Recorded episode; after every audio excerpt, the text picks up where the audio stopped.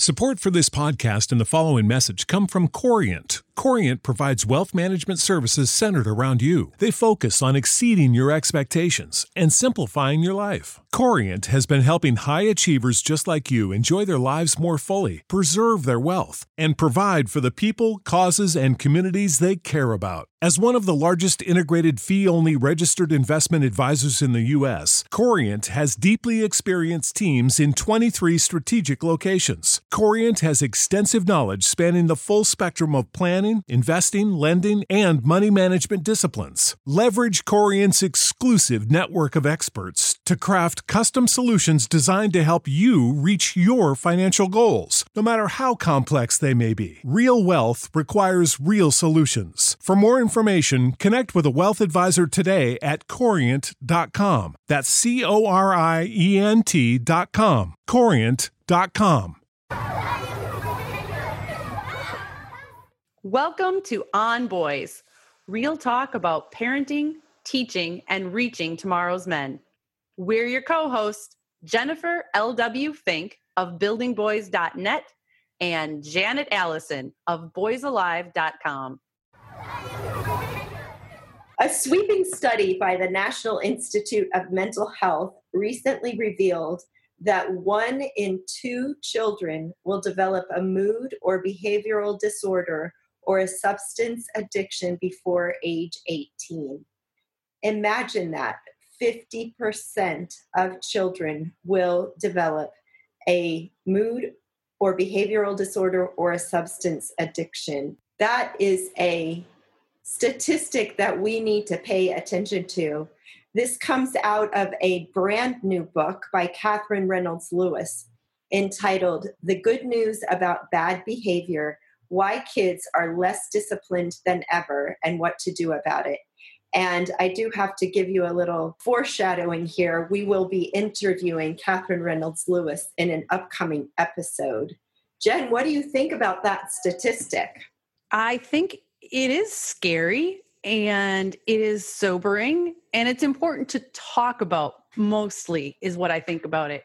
Um, one in two means that out of my four, at least two, statistically speaking, should have a mental health or behavioral disorder or substance abuse or all of the above by the time they're 18. We as parents so often like to think that if we do everything right, that our kids will turn out perfect. And we all have our own definitions of perfect, but for most of us, we don't really include substance um, abuse and behavioral problems, and even mental health disorders in our definition of perfect. We all want this kid that is thriving in the world and has nothing holding him back. And this study is talking to the truth that says that is not reality.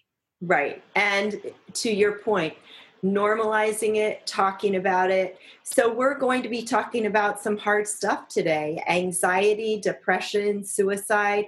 But it is really important that we have these conversations and that you have these conversations with your kiddos. Mm-hmm. And you're tuned in to how their mental health is developing. What do you think that some of the factors are? What should parents be watching for? How do they even know? I thought my kids were doing fine, but I didn't find out till my daughter was grown that she actually felt anxious a lot of the time as a child. I don't know uh, that much about your background, you know, mental health background. I have learned through my own experience and uh, talking to others in my family that anxiety and depression both run in my family. And this is as a result, something I've had to deal with in my own life, which has made me be more attuned in trying to pay attention to it in my children. Uh, my story is that I was ultimately diagnosed with double depression when I was in my 30s, which is this persistent low grade depression that's like just your norm. That's pretty much your norm interspersed with deeper, darker periods of depression. It took me a long time to recognize this, partly because it was my norm. I didn't know that life could be different. And the other issue was this whole stigma thing, because I felt that if I went and got a diagnosis, then there would be something wrong with me. If I didn't, then there wasn't something wrong with me, which makes zero sense. I mean, if if my diabetes isn't diagnosed, it doesn't mean I don't have diabetes. It just means I don't know and can't take care of myself. But that's where my head was at at the time. I have since undergone treatment, counseling, and medication, and I actually know what joy is now.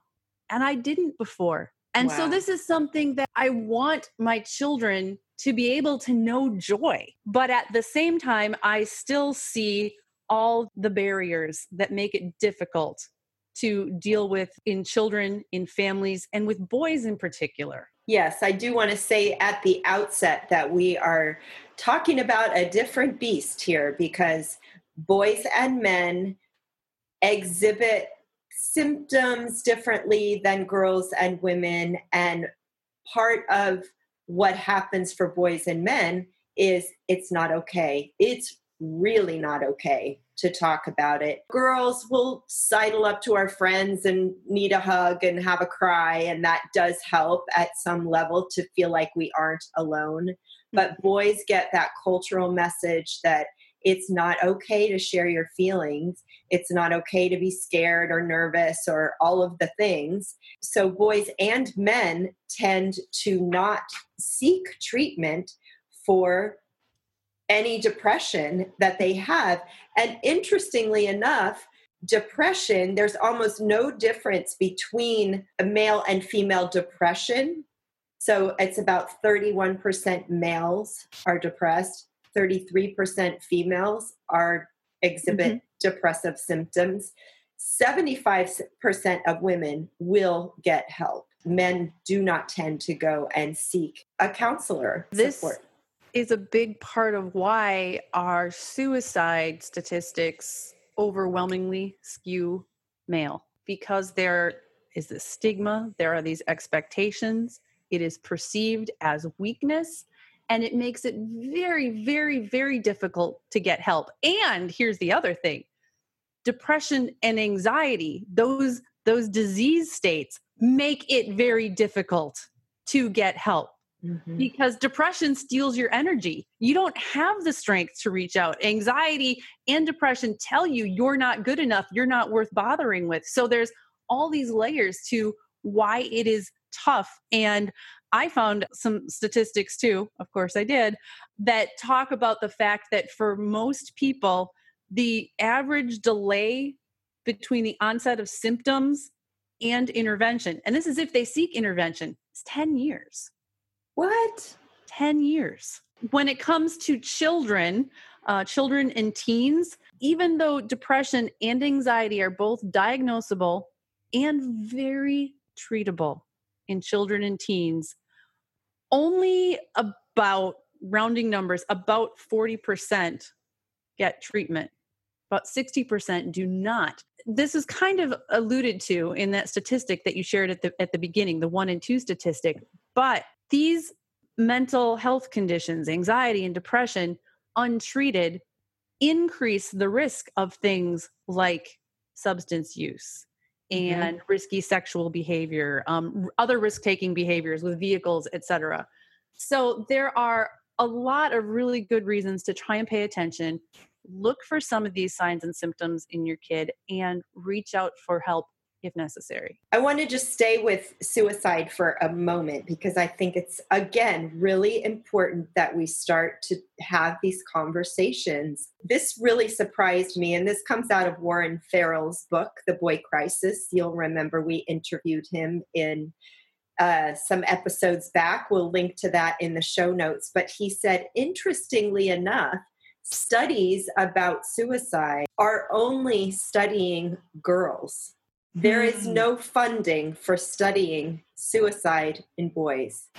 That That's is depressing. horrifying because listen to this. So they've decide they've determined that the early 20s for a male and after 65 after retirement are the most alone and most vulnerable times for males thus the suicide rate increases and after 65, it actually goes up each year. So hmm. you can hmm. see that in the early 20s, there's kind of this gap between what's expected of me and fear of am I living up to my family's expectations, society, even the expectations he set for himself. And so there's there's this fear that he won't meet them. And the suicide rate for that age group is 4.5 times higher Jeez. than girls. But listen to this, Jen. It's crazy. After 65, when men are no longer working, so that sense of self worth has gone away, and it's more just them and who am I, and maybe I'm worth more as an insurance policy mm-hmm. than mm-hmm. I am as a human being here.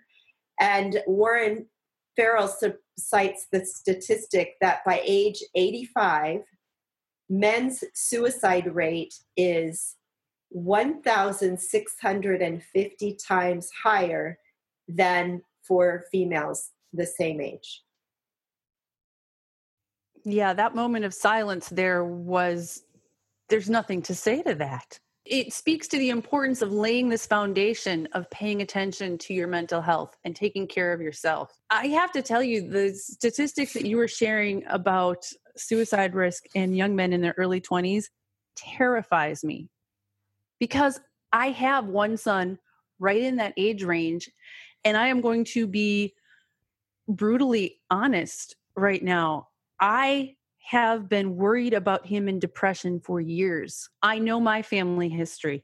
I'm diagnosed with depression. I take medication for it. Life is so much better since. I have at least one sibling currently on an antidepressant, a few others that have been diagnosed and uh, deal with it in other ways. This particular child of mine has been persistently negative for years and years and years and years and years and would make some disturbing comments. Things like, I don't know if I want to live anymore when he was four. I have wow. a distinct memory of walking with a friend, pushing our little ones in stroller, and he said that, and she looked at me like, "Is that normal for him?" and it was. So, this is a big red flag for moms out there because I have had moms come to me and say, you know, my son is saying he doesn't want to live. This is the moment when you need to step in and take action and seek mental health professionals who can help you help your child. And it is it's very difficult because on the one hand we want to rationalize things and say well you know he only said it once or maybe he's not serious. So there's that. And the other, again, we're getting very real here. The other factor is this can be extremely difficult if there is another parent or other people in your child's life that don't believe in any of this stuff. And by that, I mean, don't really think that anxiety or depression are real things or that counseling is a worthwhile thing. And without going into too much detail, that has been an issue that I dealt with at that point with my son. And um, now my son thinks that. So even though he is in his early 20s, he doesn't believe in any of this. And this is such a good point. This is the this is the male female difference that we are talking about mm-hmm. is that belief of oh I can do it myself and I can fix it myself and yes. that's not a real thing whereas many females would say I need help here. Mm-hmm. I'm willing to be vulnerable, take the risk, whereas guys are not. So, again, I mean, that just highlights this gap that we have in even the willingness to accept. And that can be very difficult for our sons to accept you know if we talk to them and talk about reaching reaching out for help because they're swimming in this whole social stereotypes too that men are strong men can't reach out I talked with author Ann Douglas a few years ago. Ann Douglas is a Canadian writer and parenting expert, and she wrote a wonderful book called Parenting Through the Storm.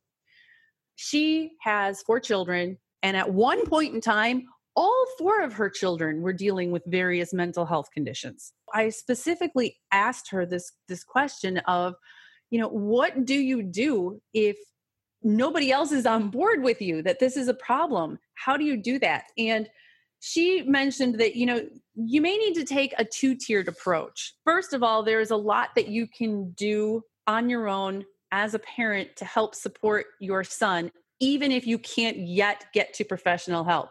You know, another issue that families often face here is that there is a shortage of qualified mental health providers in this country. So even if you make the phone call and even if you get an appointment, it may be weeks, if not longer, before you get an appointment.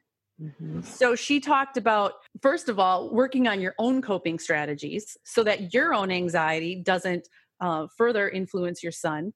And she really talked, and we talk about this all the time, about using parenting strategies that focus on collaboration, building that relationship with your son, working with him rather than trying to get him to do what you think he should do. And the other thing that she mentioned is that often boys are more likely to accept treatment or even going for an evaluation if they know of or hear of another boy or somebody they respect who had an issue. This episode is sponsored by ByHeart. Babies need to eat. And whether you breastfeed or bottle feed, use formula, combine all of the above, you need options. We wanted to let you know about ByHeart Baby Formula. ByHeart has a patented protein blend that gets the closest to breast milk. It includes two of the most abundant proteins in breast milk. And ByHeart actually ran a clinical trial comparing their formula to a leading infant formula and proved that babies on ByHeart have softer poops, less spit up, and easier digestion. ByHeart is also the only US made infant formula to use organic, grass fed whole milk. So if you need baby formula for your baby, consider ByHeart. New customers can get 10% off your first order by using code ONBOYS at byheart.com. That's B Y H E A R T dot com slash podcast, and it is 10% off your first order. Byheart.com slash podcast. This is a limited time offer, and additional terms and conditions may apply. We all know that vitamins can help fill nutritional gaps in our diet. But a lot of us don't like to take vitamins because we don't like swallowing pills. How do you feel about that, Janet? There's some days that I look at my vitamins and go, yeah, I should take those. I'll do it later. But I'll tell you what's changed. I have gotten easy melt vitamins. I have the D3 and I have the B12s and a multivitamin.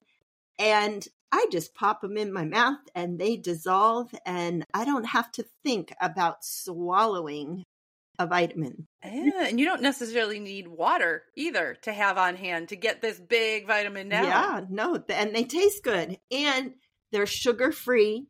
They melt quickly. The reason they melt is because of plants, not chemicals. Ah, plant based nutrition. For a limited time only, you can receive a free, free three month supply of Easy Melt Vitamin D3 with your first purchase. To claim your free D3, visit try.easymelt.com slash onboys. That's try, T-R-Y, dot ezmelts, E-Z-M-E-L-T-S dot com forward slash on boys who sought help and who is doing better as a result of it. I'm guessing it doesn't have to be someone that they know, but it could be a celebrity, a sports figure that has come forward and said, I'm struggling with this and this is what I've done. And that's where I think some of these stories of celebrities sharing their struggles have been and are helpful. As we were preparing for this podcast, I was on the website of a site that offers online counseling services. On their front page right now is Michael Phelps, the world's most decorated Olympian of all time, sharing his story with depression. I think it is very powerful for our boys to hear from somebody who is so clearly successful. I mean, you know, if you've ever seen the the picture of him that was in Sports Illustrated, he's got those long arms stretched out and they're full of medals. He shares a story how there was this point in 2014. At that point, he only had 18 gold medals, and yet he was in such a dark place. He didn't know if he wanted to live anymore, and he had not left his room in five days. So, to share stories like that with our boys and then with you know he sought treatment and then he even came back and won you know 10 more gold medals that can make a difference and it's not immediate it's not like you you show the video and then your kid goes oh all right well schedule an appointment for me mom Right. it doesn't work that way Yeah. but it's a continual conversation to have Yeah, yeah. So I'm wondering about anxiety. Let's kind of come back to that because Mhm. that may be a starting signal that something's going on for your child. And I know you have at least one son who struggles with anxiety. And what did you notice? What, as a parent on the outside who feels like I mean, I don't feel like I've ever struggled with anxiety. I don't have a connection to what that feels like or what that looks like. We are naming anxiety, and I'm actually not sure what we're naming when we're naming it. Can you clear me up on that, Jen? What is anxiety? How does it manifest? What do we see in our children that we would be using the term anxiety or so anxious? the interesting thing about mental health conditions is it rises to the level of a diagnosis. When whatever the thing is whether it's anxiety depression bipolar schizophrenia whatever condition it is when the symptoms interfere with your functioning in daily life. So when we're talking about something like anxiety a lot of times people will think of worry as a synonym for that you know being worried about something. And certainly we all worry about things but generally speaking our concerns about something don't interfere with our lives too much. So with my son it took me a, while I, and i feel kind of stupid in hindsight. His first symptoms were physical. They manifested physically. And that's not uncommon for boys either because again that whole they've been socialized not to think about their feelings and so the body experiences it often first he was having these stomach ache isn't quite the right word but his his stomach wouldn't be quite right at times. And i noticed the first time i just thought he had an upset stomach. He was on a school field trip he had an upset stomach he came home. But the next time there was a school field trip his stomach was bothering him again. Over the course of talking to him i came to realize that he was kind of anxious about this field trip and maybe it did start with an actual stomach bug or something on the first trip but he was far away from home he was an over an hour away from home and now this next trip he was worried that something would happen and what if you know i do get sick and what if somebody can't get me? And this was keeping him from going to something that I forget what exactly the field trip was, but trust me when I tell you, it was totally up his alley. It was like, this is your thing, kid. In talking to him since then, anxiety for some other people, it can be this um, perseverance of thoughts where the same thoughts just keep going round and around and you're in a loop Mhm. and you can't get yourself out of them. Sam's anxiety reared its uh, head again when he did the sixth grade camp experience that we talked about in our camp episode he got very anxious after he saw me at the thought of me leaving. And on the one hand, his brain knows he can handle this, but his body had gone into overdrive and he actually had a little what i believe was a little panic attack he said he felt like he couldn't breathe for a while there and to see him he looked hysterical he was crying he was Mm. you know and this is this is not usual if you would just meet my sam We have met Sam. is- Absolutely. Confident and fun and you know easy to talk to people so to see that something was very off So, really, to look at the contrasts, and you know your child best yes and trust your gut. If something is off, and I mean, you saw this pattern of, oh, here's another field trip, and we're having the same thing going on. one thing i want to point out as we're talking about anxiety and depression they are separate things but often they occur together and i have to say i was surprised by the frequency with which they occur together. Nearly half of those diagnosed with depression are also diagnosed with an anxiety disorder. So it is very possible for the two to go hand in hand. So you really want to watch for changes in your kid. When we're talking about boys like everything else it's often you will see more outward acting out than inward things. So when people think of depression or even anxiety with girls, it's this interior thing. It's a girl shutting herself in her room or crying all the time. With boys, it may very well be an increase in irritability, uh, likely to, you know, blow up at his siblings or to act out when he's upset, to wreck a chair or pound a hole in the wall. Some of those things can happen as part of life. You got to look at the big picture. If this is a change and it is persistent over time, you may need to look for some help.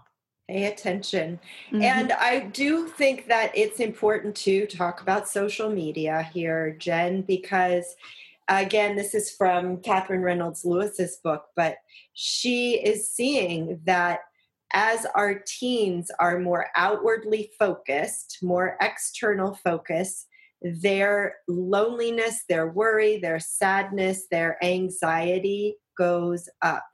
As we focus on that external, the money, the how do mm-hmm. I look? What am I wearing? What's my image?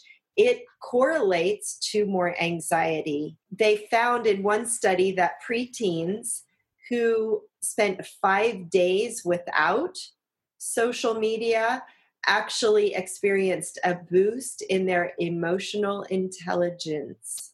Wait, they were still breathing after five days without social media? They survived. Huh. Yeah. It's that possible. might be news to my children. Yeah, I know.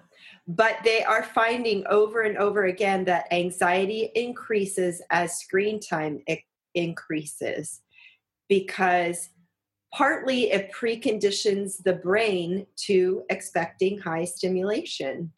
And if it's not coming from the outside, you know, our little hamster wheels inside can make yeah. lots of stimulation happen.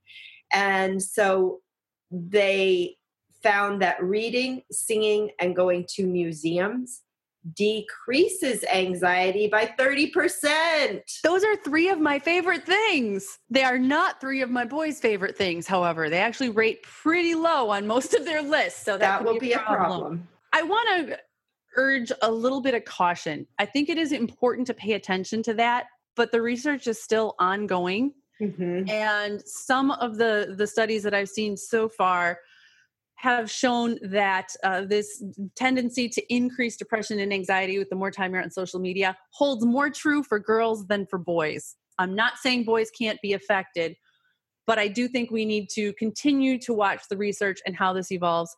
But more importantly, watch your kid. If your kid is using social media and is fine, great, let him continue. If you're seeing some other issues, that's an avenue worth considering. Definitely.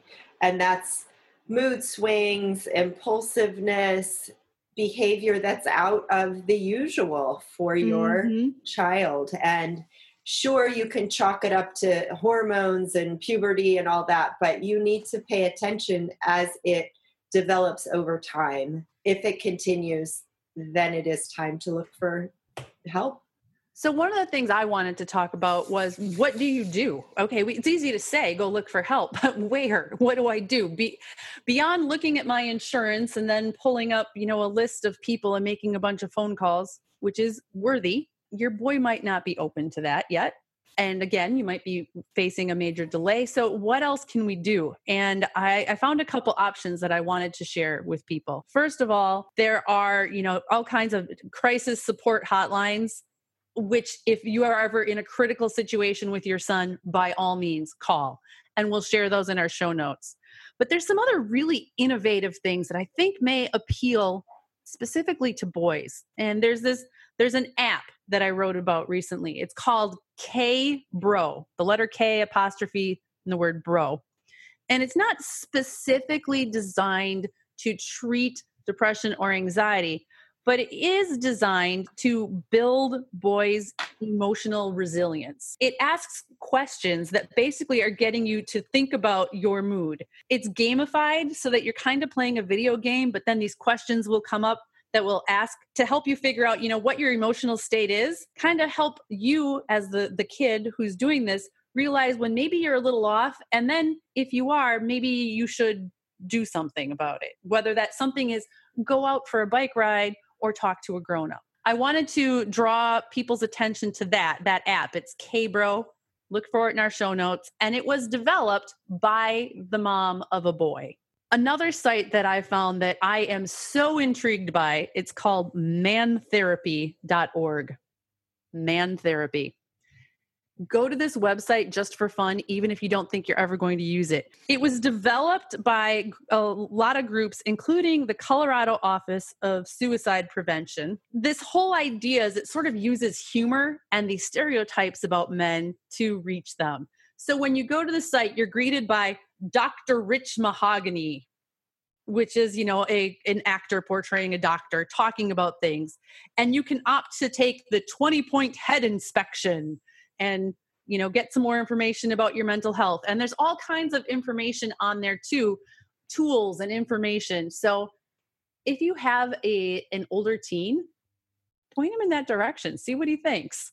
Another option that i found and i mentioned it briefly before there are now a lot of sites and even apps that offer online therapy where in some cases you can even connect with a licensed counselor but you can do the interaction online or via texting. And for some boys, especially boys that are growing up, you know, and they're comfortable on their phones, this may be a more acceptable option, I think, than that whole let's sit down and look at the stranger and talk about my problems. Right. And you want to, if you do end up seeing someone in person, you want to make sure that you find a male, very important, and that you find a male who is boy friendly because they yes. aren't all boy friendly. And yes. so, an initially good test is do you come in and sit face to face, or do you go out for a walk, or do you go play basketball or something mm-hmm. like that? Mm-hmm. Because that mm-hmm. is going to be a more boy friendly way of working with your thoughts and feelings. I want parents to know that it may take a long time and a lot of effort to find help, appropriate help that is a good fit for your kid, that your kid will accept, and that is helpful for your kid.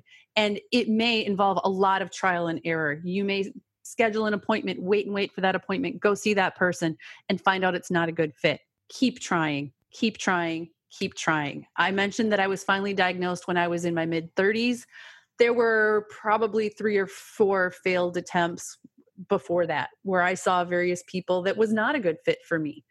And sometimes also your son might not be ready yet. I did manage to get my oldest son in for counseling for a while, and I thought this guy was a great fit. It was a male, and he was into fishing. My kid's into fishing. Perfect, great, common ground. Well, my son would sit on his couch and he'd talk about fishing, but that's it. If the guy went anywhere else, he just sat there. So we did that for a while. And I'll be honest, at a certain point, we decided not to continue to spend money for our son to not talk. But that's not the end of the story. Then you try other things. And I want to re emphasize here how important it is to take care of yourself and mm-hmm. to recognize that you have family patterns and you've got stuff too. And if you can get yourself the help that you need, then you are in a much better position to help your child. And conversely, your child sees you. Yes. Seeking help, and that normalizes that process. So please seek help if you feel like you need it for yourself and keep trying and don't give up.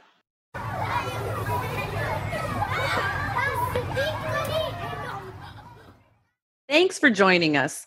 You can find the show notes for this episode at onboyspodcast.com. And be sure to subscribe so you don't miss a single episode. If you like what you hear, please share this podcast with your friends and even your community groups and schools will benefit from knowing about this resource. We are Jennifer L.W. Fink and Janet Allison, and we are here to support you in parenting and teaching tomorrow's men.